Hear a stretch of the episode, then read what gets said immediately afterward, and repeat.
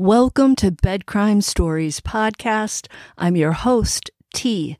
To my loyal bed crimers, let me say good day to you. Thanks for showing up. To anyone new to my channel, a special welcome.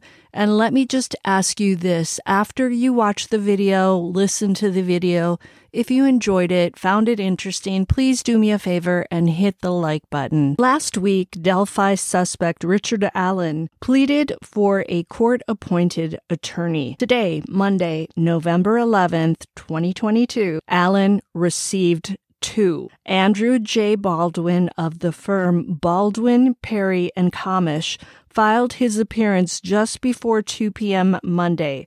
Baldwin is listed as co-counsel. According to a paralegal at Baldwin, Perry, and Kamish, Baldwin filed as co-counsel in the event that other attorneys might also be appointed to represent Richard Allen. And guess what? Another attorney has, in fact, been appointed to assist Baldwin, and that is attorney Bradley Rozzi of Logansport, Indiana. Rozzi will act as lead attorney for Allen. One thing of note about Logansport, Indiana, that is where I believe Allen's younger sister lives. Could there be some connection between Bradley Rozzi and Allen's sister.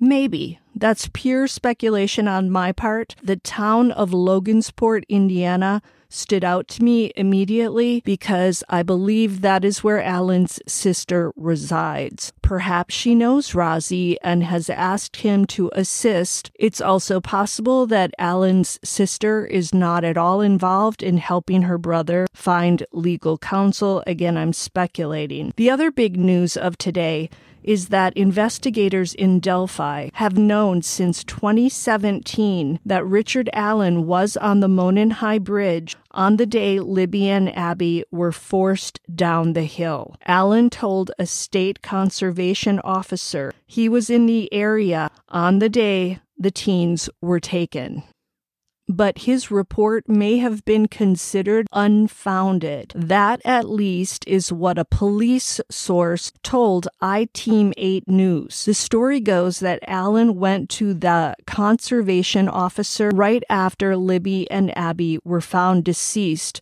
on February 14, 2017, and he told the officer that he was on the Monon High Bridge on February 13th, but he didn't see Libby or Abby. Richard Allen's statement was buried in the police files all these years, and it only came to light recently when the Indiana State Police asked a group of investigators to look over files related to the case. Very, very interesting. So it sounds like Allen tried to get ahead of the story in a way by telling the conservation officer he was there on the bridge.